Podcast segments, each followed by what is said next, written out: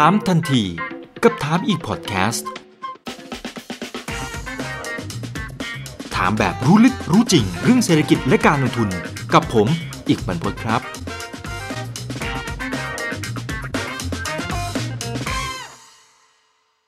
วันนี้ก็มีเรื่องที่อยากจะชวนทุกท่านนะครับ มารับฟังความรู้ดีๆ จากนักวิเคราะห์คุณภาพนะครับเป็นหนุ่มหล่อไฟแรงมากๆ จากค่ายหยวนต้าประเทศไทยจำกัดนะครับ เป็นทางด้านของคุณปิงครับ คุณปรินนิกรกิติโกศลผู้ช่วยผู้อำนวยการฝ่ายวิเคราะห์การลงทุนบริษัทหลักทรัพย์หยวนต้าประเทศไทยจำกัดครับ สวัสดีครับคุณปิงครับ สวัสดีครับ สวัสดีครับพี่อีกสวัสดีครับนักลงทุนทุกท่านนะครับในขณะที่ตลาดหุ้นในภาพรวมภาพใหญ่ๆนะครับ ยังลุ้นอยู่เลยว่าเฮ้ยพันสี่ร้อยเนี่ยเอาอยู่หรือเปล่านะครับ จริงๆวันก่อนเนี่ยมันขึ้นมาสวยมากนะครับ ก็ยังลุ้นกันอยู่เลยว่าเอ๊ะจะไปทำเออรอบใหม่ได้หรือเปล่าอย่างไรนะครับ แต่ว่าในช่วงของวันนี้เองก็มีหลายเรื่องนะครับที่เข้ามากระทบนะครับไม่ว่าจะเป็นในเรื่องของการที่มีจำนวนผู้ติดเชื้อที่เพิ่มมากขึ้นด้วยนั่นก็คงจะเป็นส่วนหนึ่งนะครับ แล้วก็ทำให้มีแรงขายออกมาปิดตลาดไปเนี่ย1,408 จุดเศษๆนะครับ แล้วก็ติดลบไปประมาณ 29.47 จุดนะหรือว่าประมาณสัก 2.05% โอ้ใจหายใจคว่ำไปหมดเลย แต่พอเหลือบไปดูนะครับ จริงๆแล้วก็มีหุ้นที่ยืนอยู่ได้นะฮะแล้วก็ถือว่าได้ค่อนข้างดีเลยแหละนะครับตลอดทั้งวันเลยนะครับ ก็คือทางด้านของ IVL Indorama Ventures นะครับก็ถือว่าเป็นอีกหนึ่งหุ้นที่ค่อนข้างจะน่าสนใจนะครับว่าสำหรับการขยายธุรกิจของเขาเนี่ยก็มีหลายส่วนที่ผมว่าน่าจะเอามาวิเคราะห์กันอยู่เหมือนกันนะครับ Market Cap ตอนนี้อยู่ที่ประมาณ 169,000 ล้านบาทนะครับค่า PE อันนี้เข้าใจว่า เข้าใจว่าน่าจะขาดทุนหรือเปล่าฮะไม่มีค่า PE เลยนะครับ ครับโอเคอะเดี๋ยวเดี๋ยวค่อยๆไล่ไปทีละประเด็นนะครับ ผมว่าไอ้ตัวนี้เนี่ยมันจะมีความยุ่งยากความซับซ้อนอยู่เพราะว่าศัพท์เทคนิคมันเยอะอะนะคุณปิงคุณปิงช่วยเล่าให้คุณผู้ชมฟังเอาให้มันแบบเข้าใจง่ายๆ ภายในสักสิบวินาทีได้ไหมอืมอืมอืมครับอ่าเอาแบบคร่าวๆแล้วกันนะครับคร่าวๆครับจะได้เข้าใจตรงกันนี่เขาทำปิโตรเคมีนะครับปิโตรเคมีของเขาเนี่ยก็หลักๆเลยเขาเป็นผู้ผลิต PET นะครับหรือเรียกว่า PET เนี่ยก็คือเป็นพลาสติกสายโพลีอีสเตอร์นะครับเขาก็เป็นผู้ผลิตรายใหญ่ของโลกนะครับก็คือบอกว่าขวดน้ำหนึ่งในห้าของโลกเนี่ยผลิตจากเม็ดพลาสติก PET ของเขานะครับแล้วเขาก็มีอ่าโรงงานเนี่ยหลายทวีปทั่วโลกนะครับอืมก็ถือเป็น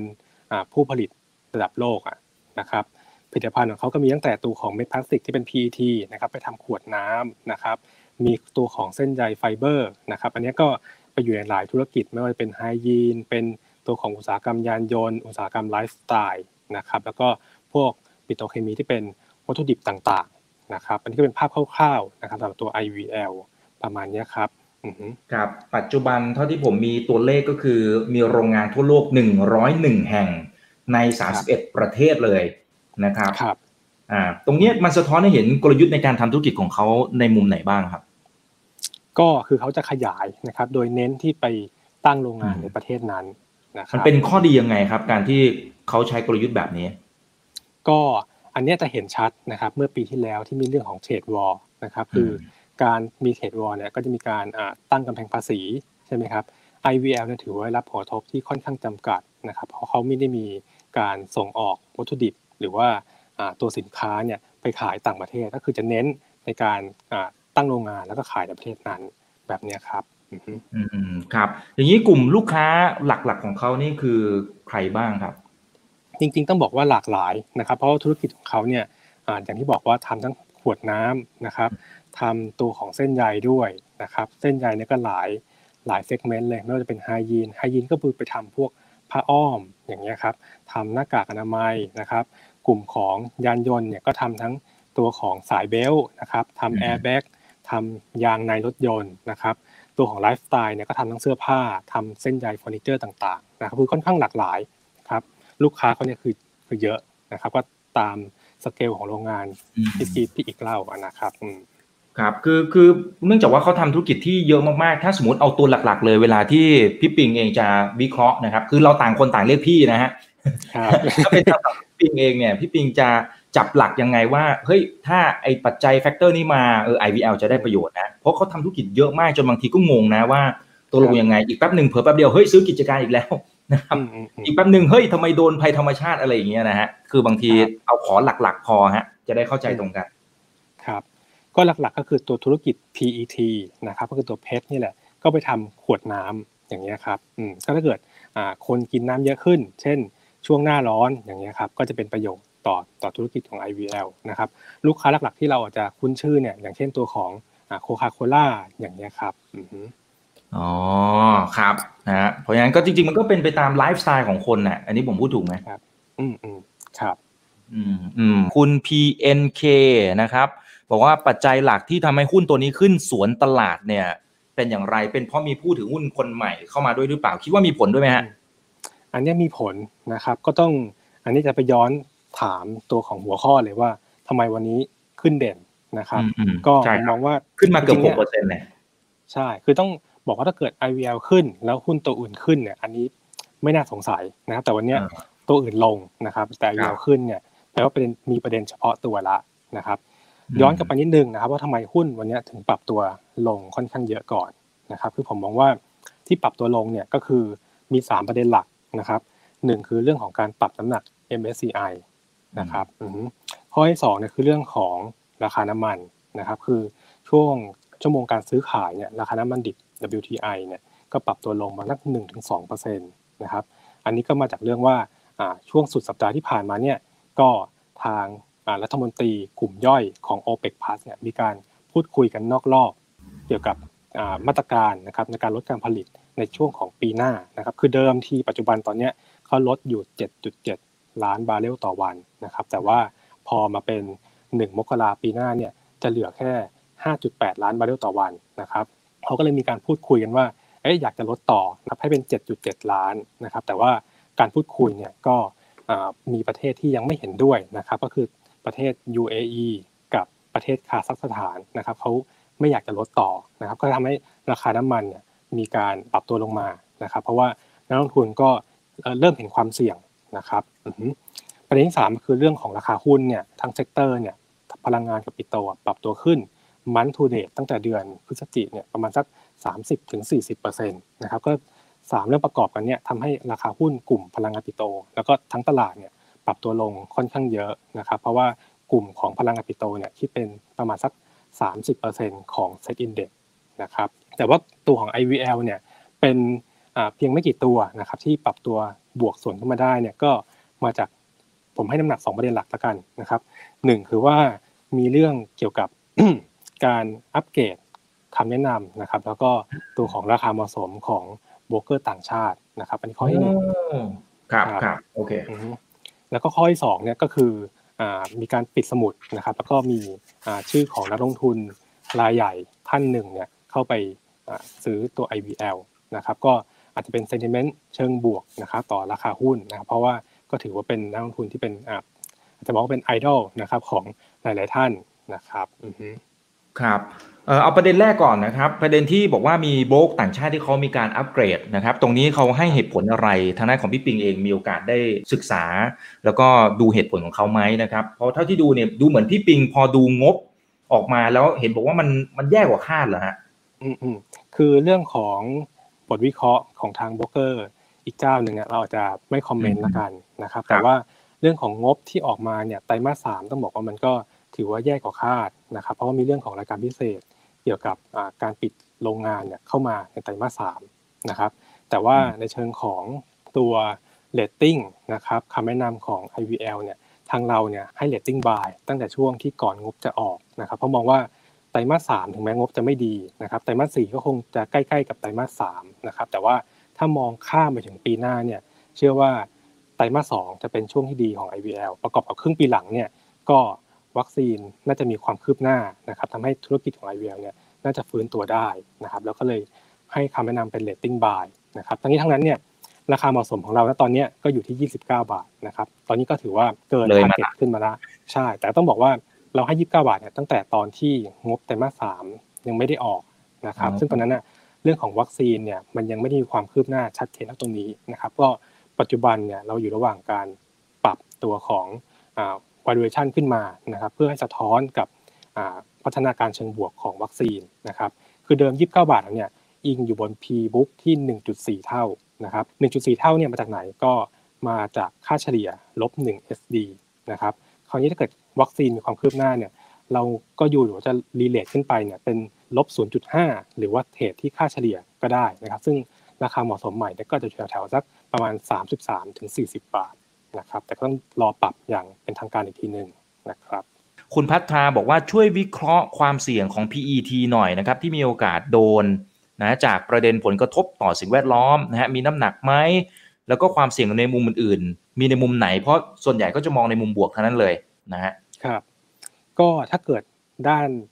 ด้านความเสี่ยงเนี่ย PET ก็คือเป็นเม็ดพลาสติกชนิดหนึ่งนะครับ ซึ่งราคาเนี่ยผันผวนอยู่แล้วนะครับ เพราะว่าเป็น commodity นะครับ อันนี้เป็นธรรมชาติของที่เป็นพวกปิโตรเคมีนะครับ แต่เรื่องที่เกี่ยวกับสิ่งแวดล้อมนะครับ อันนี้คือพลาสติกเนี่ยต้องบอกว่า PET เนี่ยเป็นพลาสติกที่สามารถรีไซเคิลได้ดีที่สุดนะครับ ก็ถือว่าได้รับผลกระทบจากเรื่องของสิ่งแวดล้อมเนี่ย ค่อนข้างจำกัดกว่ากว่าพลาสติกชนิดอื่นนะครับ ทีนี้ทางด้านของคุณอโลกโลเฮีย ซึ่งก็เป็นผู้ก่อตั้งนะครับเขาบอกว่าแผนในปี 2566 เนี่ยอยากจะให้ทางฝั่งของ IVL มีรายได้ประมาณสัก6แสนล้านบาท โอ้โหหนึ่งคือเอ๊ะตลาดนี้มันมันเติบโตได้ขนาดนั้นเหรอครับ แล้วอย่างที่สองคือกลยุทธ์อะไรที่คิดว่ามันจะมีความเป็นไปได้ที่ทำให้เขาไปสู่เป้าหมายที่วางเอาไว้เพราะตัวเลขนี้ก็ถือว่าสูงมดใช้ได้เลยนะฮะครับ ก็ต้องประกอบกัน2ส่วนนะครับหนึ่งคือตัวของวอลลุ่มด้วย capacity นะครับเขาต้องมีได้นะครับสคือเรื่องของราคานะครับ ซึ่งราคาเนี่ยอาจจะเป็นปัจจัยที่อาจจะไม่สามารถควบคุมได้นะครับ ขึ้นอยู่กับเรื่องของราคาในตลาดโลกนะครับแต่เขาก็มีแผนตัวของขยายการผลิตเรื่อยๆนะครับ ถ้าเกิดเรามองไปเนี่ย ถ้าเกิดย้อนไปตั้งแต่ปี 2018 จนถึง 2014 เนี่ยเขาโตปีละ50%นะครับ โดยเฉลี่ยเนี่ย ตัวของกำไรนะครับ ก็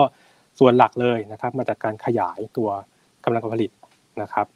ซึ่งอนาคตเนี่ยผมเชื่อว่าก็เขามีโอกาสที่จะขยายต่อนะครับเพียงแต่ว่าระยะสั้นเนี่ยจากนี้ไปจนถึงช่วงของกลางปีหน้าเนี่ยอาจจะต้องรอนิดหนึ่งนะครับ เพราะว่าเขาเพิ่งไปซื้อตัวสินทรัพย์ของ Huntsman เข้ามาตั้งแต่ต้นปี 2563 นะครับ ซึ่งเป็นตัวดีลที่ค่อนข้างใหญ่นะครับ ประมาณสัก 60,000 กว่าล้านเนี่ย ก็ถือเป็นดีลที่ใหญ่ที่สุดตั้งแต่เขาเคย เปิดบริษัทมานะครับเพราะตรงนี้เขาอาจจะต้องรอเวลาสักนิดหนึ่งนะครับ เพื่อเก็บเกี่ยวเรื่องของ cash flow จากดีลนี้เพื่อไปซื้อสินทรัพย์ใหม่นะครับ ซึ่งอาจจะเกิดขึ้นเนี่ยช่วงสักประมาณครึ่งปีหลังของปีหน้านะครับอืมครับ มีสองสามท่านนะครับ ถามว่าแล้วมันเกี่ยวข้องกับราคาน้ำมันอย่างไร อยากให้ช่วยอธิบายตรงนี้หน่อยนะครับ แล้วก็รวมไปถึงตัว spread หลายท่านยังไม่ค่อยเข้าใจนะครับ ว่าจะเอาไปวิเคราะห์ยังไงฮะครับ ก็ ตัว spread เนี่ยก็คือเหมือนกับว่าเราซื้อวัตถุดิบมานะครับแล้วเราแปรรูปจากตัวของปิโตรเคมีต้นน้ำนะครับเป็นปิโตรเคมีที่เป็น product ของเราเนี่ยเราได้ margin จากการแปรรูปเนี่ยเท่าไหร่นะครับอันนี้คือความหมายของ spread นะครับส่วนที่ว่าตัวราคาน้ำมันเนี่ยมีผลยังไงกับเรื่องของปิโตรเคมีนะครับคือบอกต้องบอกว่าปิโตรเคมีเนี่ยต้นทางนะครับก็คือมาจากราคาน้ำมันนะครับมาจากน้ำมันนั่นแหละเพราะฉะนั้นถ้าเกิดราคาน้ำมันขึ้นเนี่ยราคาวัตถุดิบก็ขึ้น ราคาปลายทางก็ต้องขึ้นนะครับเพราะนี้มันก็เป็นเป็น chain ที่ต่อเนื่องกันนะครับ แต่ว่าจะขึ้นน้อยกว่าราคาน้ำมัน หรือขึ้นมากกว่าราคาน้ำมันเนี่ย อันนี้เป็นอีกเรื่องหนึ่งนะครับอืมครับคุณชาวิทย์บอกว่า PET เนี่ยมันสามารถรีไซเคิลได้ อันนี้ใช่ถูกไหมฮะ ใช่ครับ แล้วก็มีสองสามท่านนะครับ บอกว่าทาง YouTube นะครับ บอกว่าให้ช่วยอธิบายตัว PTA นะครับแล้วก็ PET หน่อยนะครับ แล้วแนวโน้มจะเป็นอย่างไร นะฮะแล้ว MEG คือคือคำศัพท์มันเยอะมากนะพี่ปิงเออมันเยอะจริงๆครับ โอเค เมื่อกี้มี PTA ก่อนใช่ไหมครับครับ PTA เนี่ยสัมพันธ์ยังไงกับ PET นะครับ คือ PET เนี่ยเป็นผลิตภัณฑ์ปลายทางละนะครับ ต้นทางเนี่ยก่อนจะไปเป็น PET ก็คือเอา PTA มาผสมกับ MEG นะครับ ชื่อมันจะงงๆหน่อยนะครับ คือ PTA บวก MEG เนี่ย ได้ PET นะครับ อันนี้คือความสัมพันธ์ของมันนะครับ ส่วน outlook ของ PTA เนี่ยต้องบอกว่าจากนี้ไปจนถึงต้นปีหน้าเนี่ยกำลังการผลิตใหม่เพิ่มขึ้นค่อนข้างเยอะนะครับสำหรับตัว PTA โดยหลักเนี่ยก็เกิดขึ้นในประเทศจีนนะครับ แต่เรามองว่าตัวของสเปดหรือว่าราคาของ PTA เนี่ยอาจจะไม่ได้ลงไปกว่านี้มากนะครับ เพราะว่าราคาตรงนี้ก็ถือว่าต่ำอยู่แล้วนะครับ ถ้าเกิดถ้าต่ำกว่านี้ผู้ผลิตก็จะมีการลด กำลังการผลิตลงนะครับเพราะฉะนั้นอุปทานที่เข้ามาใหม่เนี่ยมันก็อาจจะไม่ได้เยอะมากนะครับ อันนี้คือเรื่องของ PTA นะครับอืมครับเออผมว่าคำถามนี้ก็น่าสนใจนะ คือเขาบอกว่าโอเคเมื่อกี้ที่พี่ปิงบอกว่าสำหรับตัว IVL จะได้ประโยชน์นะครับ จากการที่มีวัคซีนนะครับ แล้วก็เริ่มมีการเปิดเมืองไม่ยังขึ้นเศรษฐกิจเริ่มฟื้นนะครับเขาก็บอกว่าเอ๊ะแต่ถ้าหากว่าไปชั่งน้ำหนักตอนนี้จะเห็นว่าหลาย ๆ ประเทศเนี่ยยังมีการใช้มาตรการล็อกดาวน์อยู่เลย นะครับทางฝั่งยุโรปนี้ก็หลายประเทศ อเมริกาก็ไม่แน่ใจว่าคุณโจไบเดนขึ้นมาจะล็อกดาวน์ไหมนะครับพอชั่งน้ำหนักกันแล้วเนี่ยตกลงมันได้ประโยชน์หรือเปล่าสำหรับ IVL ครับคือถ้าเกิดวัคซีนมาเนี่ยได้ประโยชน์แน่นอนนะเต็มเต็มเลยใช่ไหมฮะครับ เพราะว่าอย่างผลิตภัณฑ์ณปัจจุบันอย่างปีนี้ตัวของโพลีเอสเตอร์ demand เนี่ยมันหายไปประมาณสักสิจากเรื่องของโควิดนะครับถ้าเกิดแบบมีเรื่องวัคซีนมาเนี่ยได้ประโยชน์นะครับ ดูง่ายๆครับอย่างเรื่องของเส้นใยไฟเบอร์เนี่ยกลุ่มที่ไปขายกับพวกสินค้าไลฟ์สไตล์เช่น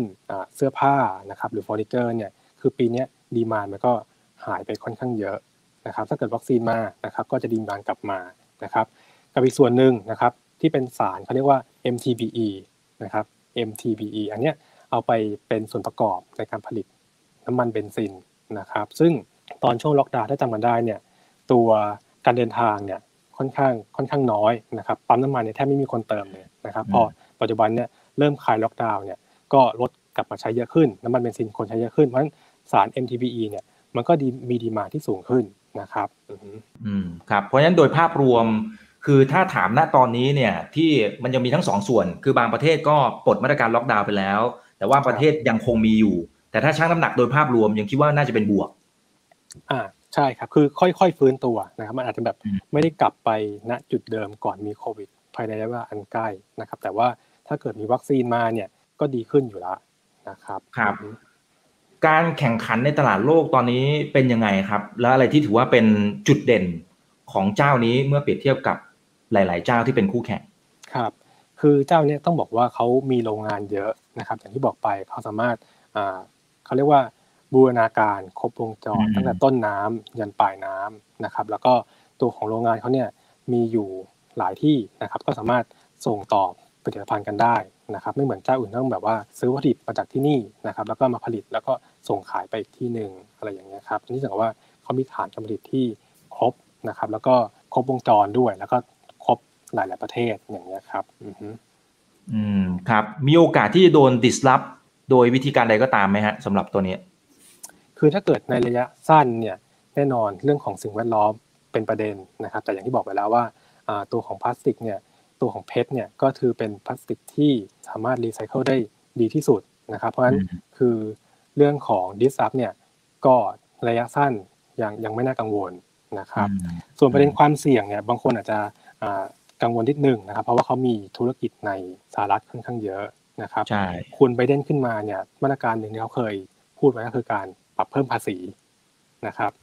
จาก 21%เนี่ยเป็น 28%นะครับตรงนี้อาจจะส่งผลให้ตัวของภาษีของ IVL เนี่ยปรับตัวขึ้นนะครับแต่จากการประเมินเบื้องต้นของเราเนี่ยปัจจุบันเขาเสีย effective tax อยู่เนี่ยประมาณ 18%นะครับถ้าเกิดตัวคุณไม่ได้ขึ้นมาเนี่ยมีการปรับภาษีจริงเนี่ยก็อาจจะปรับเพิ่ม effective tax ขึ้นไปเนี่ยแต่ว่าไม่ได้สูงมากอาจจะเป็นแบบ 20 ต้นๆอะไรอย่างเงี้ยครับ อืมอืมครับ ครับแต่ว่าถ้าถ้าเป็นเฉพาะอเมริกาพอร์ตเปรียบเทียบกับทั้งหมดเนี่ยมันมันเยอะแค่ไหนยังไง ก็ราวๆสัก 40เปอร์เซ็นต์โอ้เพราะฉะนั้นก็ก็ต้องติดตามกันหน่อยนะครับ ก็ตอบคำถามคุณชยานินไปในตัวไปเลย แล้วก็คุณพลสรุตนะครับ บอกว่านโยบายการลดใช้ถุงพลาสติกภายในประเทศ มันมีผลต่อความต้องการของเม็ดพลาสติก แล้วก็ราคาหุ้นของธุรกิจที่เกี่ยวข้องด้วยไหมครับ ครับ คือถ้าเกิดเรื่องของถุงพลาสติกอะไรเงี้ยอาจจะไม่ค่อย ตรงกับ IVL เท่าไหร่นะครับ เพราะพลาสติก PET เนี่ยเขาไม่ได้เอาไปทำอะไรพวกนี้นะครับแต่ว่าเรื่องของถุงพลาสติกเนี่ยจะไปกระทบต่อพวกกลุ่มที่เป็นสายโพลีเอทิลีนมากกว่านะครับ ซึ่งไม่ได้เป็นผลิตภัณฑ์หลักของของ IVL นะครับครับคุณพัฒนาบอกว่า Product สินค้าของ IVL ที่เป็น High Value Added เนี่ย มันเยอะไหมครับนะครับ ที่ให้ margin อัตราการทำกำไรสูงสูง และแนวโน้มจะเป็นอย่างไร ครับ ก็เขาก็พยายามจะเพิ่มตัวพอร์ตที่เป็น High Value Added หรือว่าตัว HVA นะครับ เพราะว่าตรงเนี้ยจะทำให้ margin ดีขึ้น แล้วก็ที่สำคัญเลยคือทำให้ margin เนี่ยมีเสถียรภาพนะครับ อย่างที่บอกไปว่าตัวธุรกิจตัวของปิโตรเนี่ยมันเป็นธุรกิจที่เป็น commodityนะครับ ก็คือว่าราคาเนี่ยผันผวนตามราคาตลาดโลกนะครับควบคุมไม่ได้ แต่ถ้าเกิดทำให้มันเป็น HVA หรือว่า High Value Added Product เนี่ยก็จะทำให้ ตัวของ Margin เนี่ยมีเสถียรภาพนะครับ อืมครับ ก็ก็น่าจะช่วยเสริมได้ แต่สัดส่วนไม่น่าจะเยอะใช่ไหมฮะ สัดส่วนพอดีผม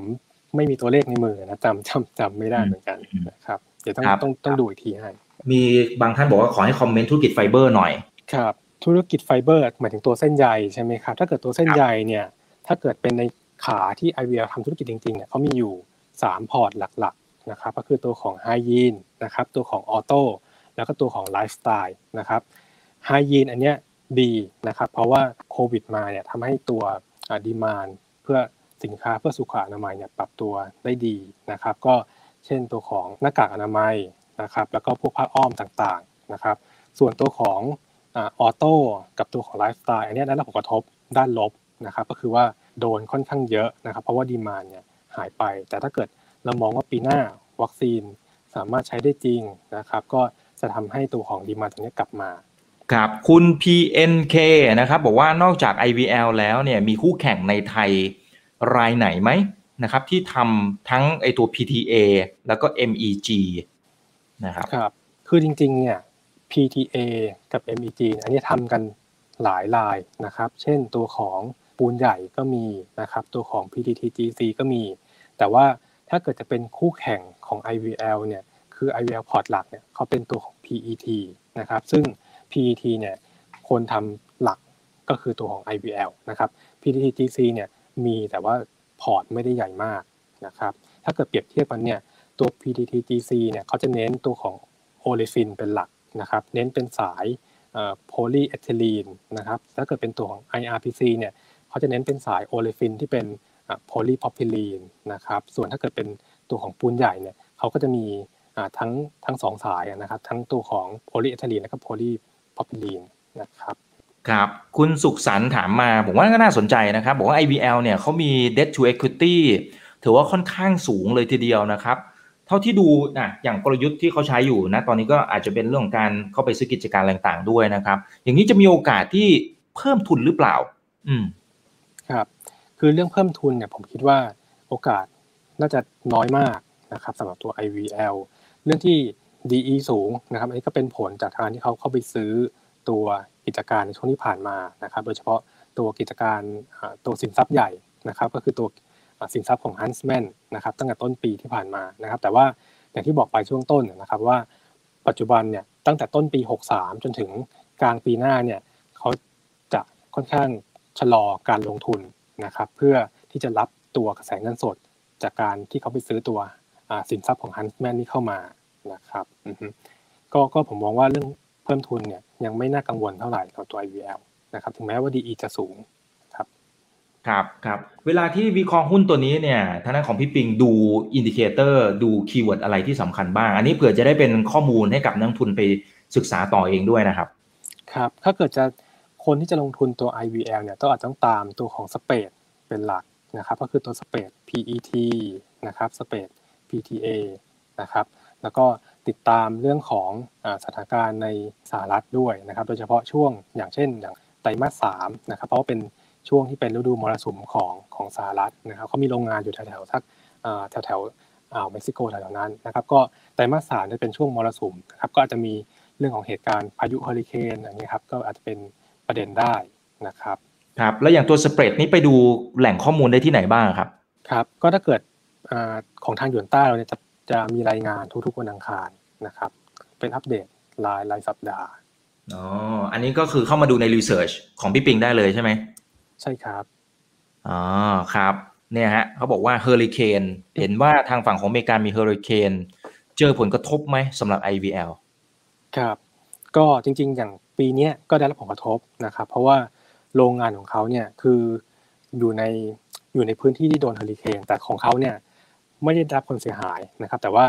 โรงงานที่ผลิตไฟฟ้ากับพวกไอ้น้ำในละแวกนั้น ซึ่ง supply กับเขาเนี่ยได้รับผลกระทบนะครับ ซึ่งทำให้เขาเนี่ยก็ต้องหยุดผลิตไปด้วยนะครับ อันนี้เกิดขึ้นในไตรมาสสามที่ผ่านมานะครับ แต่ว่าไตรมาสสี่เนี่ยโรงงานนี้ก็กลับมาเป็นปกติแล้วนะครับแต่มันจะมีอีกโรงงานหนึ่งซึ่งถูกฟ้าผ่านะครับ ในช่วงเวลาใกล้ ๆ กันเนี่ย อันนี้ยังยังไม่ได้กลับมานะครับ ก็จะกลับมาช่วงต้นปีหน้านะครับ ทั้งนี้นั้นเนี่ยโรงงานของเขาก็ มีประกันภัยรองรับนะครับ ก็ถ้าเกิดเกินส่วนที่เป็นเขาเรียกว่า deductible เนี่ยก็สามารถเคลมประกันได้นะครับ ซึ่งตัวโรงงานที่โดนฟ้าผ่าเนี่ยก็มีโอกาสจะได้รับเงินเคลมประกันนะครับ ประมาณสัก 20 ล้านเหรียญก็ต้องดูอาจจะเข้าไตรมาส4หรือว่าไตรมาส1ปีหน้าประมาณนี้ครับอืมครับ แต่ก็จะเป็นตัวกำไรพิเศษนะครับที่เข้ามานะฮะครับโอเค เมื่อกี้พี่ปิงบอกว่าไตรมาสที่สามที่ผ่านมาน่าจะผ่านพ้นจุดต่ำสุดไปแล้วนะครับ แต่คำถามมันคือว่าจะไป peak เนี่ย นะเพราะเนื่องจากว่ามันเป็นสินค้าพวก commodity ต่างๆ มันจะไป peak เนี่ยเท่าที่มองเห็นมันน่าจะเป็นช่วงไหนนะครับครับก็ถ้าเกิดดูถ้าเกิดผมจากการคาดการณ์ของเราเนี่ยก็คือว่าไตรมาสสี่เนี่ยที่บอกไปช่วงต้นว่าตัว core profit เนี่ยอาจจะใกล้ๆกับไตรมาสสามนะครับแล้วก็ถ้าเกิดจะดีจริงๆเนี่ยก็อาจจะต้องมองในช่วงของไตรมาสสองนะครับ เพราะว่าเป็นช่วง high season ไตรมาสสองปีหน้าเหรอปีหน้าใช่ครับ เพราะว่าเป็นช่วง high season ของ ตัว demand เม็ดพลาสติก PET นะครับเพราะเป็นฤดูร้อนคนก็จะดื่มน้ำกันมากขึ้นนะครับแล้วก็ตัวครึ่งปีหลังของปีหน้าเนี่ยก็สถานการณ์โควิดน่าจะคลี่คลายนะครับเพราะฉะนั้นตัววอลลุ่มแล้วก็มาจิ้นของธุรกิจของเขาเนี่ยก็จะปรับตัวดีขึ้นนะครับครับ IVL ออกหุ้นกู้ 9,000 ล้านบาทนะครับท่านนี้ก็ถามว่าน่าจะช่วยเรื่องของสภาพคล่องได้แค่ไหนอย่างไรครับ ก็ส่วนหนึ่งเนี่ยก็ถือว่าเป็นสิ่งที่หลาย ๆ บริษัท ใช้กลยุทธ์ในปีนี้ก็คือว่าการรักษาสภาพคล่องนะครับ เช่นแบบการลดตัวเงินลงทุนนะครับ การรักษาเงินสดอะไรอย่างเงี้ยครับก็ก็ตัวนี้ก็ออกหุ้นกู้มาก็ก็ถือว่าสอดคล้องกับสถานการณ์สำหรับในช่วงนี้เองถ้าสมมติคนไหนที่เขาติดหุ้นอยู่นะครับ บางคนเนี่ยเขาติดโอ้โหประมาณ 50-60อะนะครับไอ้ขึ้นมารอบนี้เรายังไงดีนะครับเพราะมันเลยไอ้ตัวคำไอ้ตัวราคาเหมาะสมที่พี่ปิงได้วิเคราะห์เอาไว้ด้วยนะฮะ ครับ ก็ถ้าเกิดคนที่คนที่ยังไม่มีเนี่ยคือเนื่องจากว่าตั้งแต่ต้นเดือนเนี่ยมันปรับขึ้นมาประมาณสามสิบกว่าเปอร์เซ็นต์นะครับก็ราคาตรงเนี้ยมันอาจจะมีเรียกว่าถ้าเกิดเราปรับตัวของ relating valuation ขึ้นไปเนี่ยอัพไซด์อาจจะไม่ได้สูงมากนะครับ ถ้าเกิดในแง่ของคนที่ลงทุนยาวเนี่ยถามว่าซื้อได้ไหมผมว่าซื้อได้ แต่ถ้าเกิดคนที่อาจจะหาจังหวะนิดนึงเนี่ยก็น่าจะน่าจะเป็นกลยุทธ์ที่ใช้ได้นะคือคือรอให้มันย่อลงมาก่อนนะครับ เพราะว่า อย่างวันนี้มันก็ outperform ขึ้นไปแล้วนะครับครับฝากทิ้งท้ายหน่อยครับพี่ปิงนะครับ คนไหนที่อยากจะติดตามผลงานพี่ปิงเนี่ยมีช่องทางไหนอะไรยังไงบ้างครับ ก็สามารถติดตามทาง research หยวนต้าได้นะครับ ก็หรือว่าทาง Facebook นะครับ ก็หยวนต้า Security นะครับแล้วก็ทางเทเล g r a m ด้วยหยวนต้าไทยนะครับผมครับครับก็ติดตามได้นะครับ ก็จะมีข้อมูลอัปเดตให้กับทุกทุกท่านนะครับ แล้วก็สำหรับตัวสเปรด ตัวสเปรดก็คือวันอังคารใช่ไหมเมื่อกี้ถ้าผมจำไม่ผิดใช่ครับครับ วันอังคารติดตามได้นะครับ ก็จะได้ไม่พลาดทุกข้อมูลข่าวสารที่จัดให้กับทุกๆท่านนะครับ โอเค ส่วนครั้งหน้าจะเป็นเรื่องไหนยังไงเดี๋ยวรอติดตามชมกันนะครับ วันนี้ผมพี่ปิ่งแล้วก็ทีมงานลากันไปก่อนนะครับ ครั้งหน้าเดี๋ยวเจอกันใหม่ครับ สวัสดีครับสวัสดีครับ อย่าลืมนะครับว่าเริ่มต้นวันนี้ดีที่สุดขอให้ทุกท่านโชคดี และขอให้มีเสรีภาพในการใช้ชีวิต ผมอีกบรรพศครับ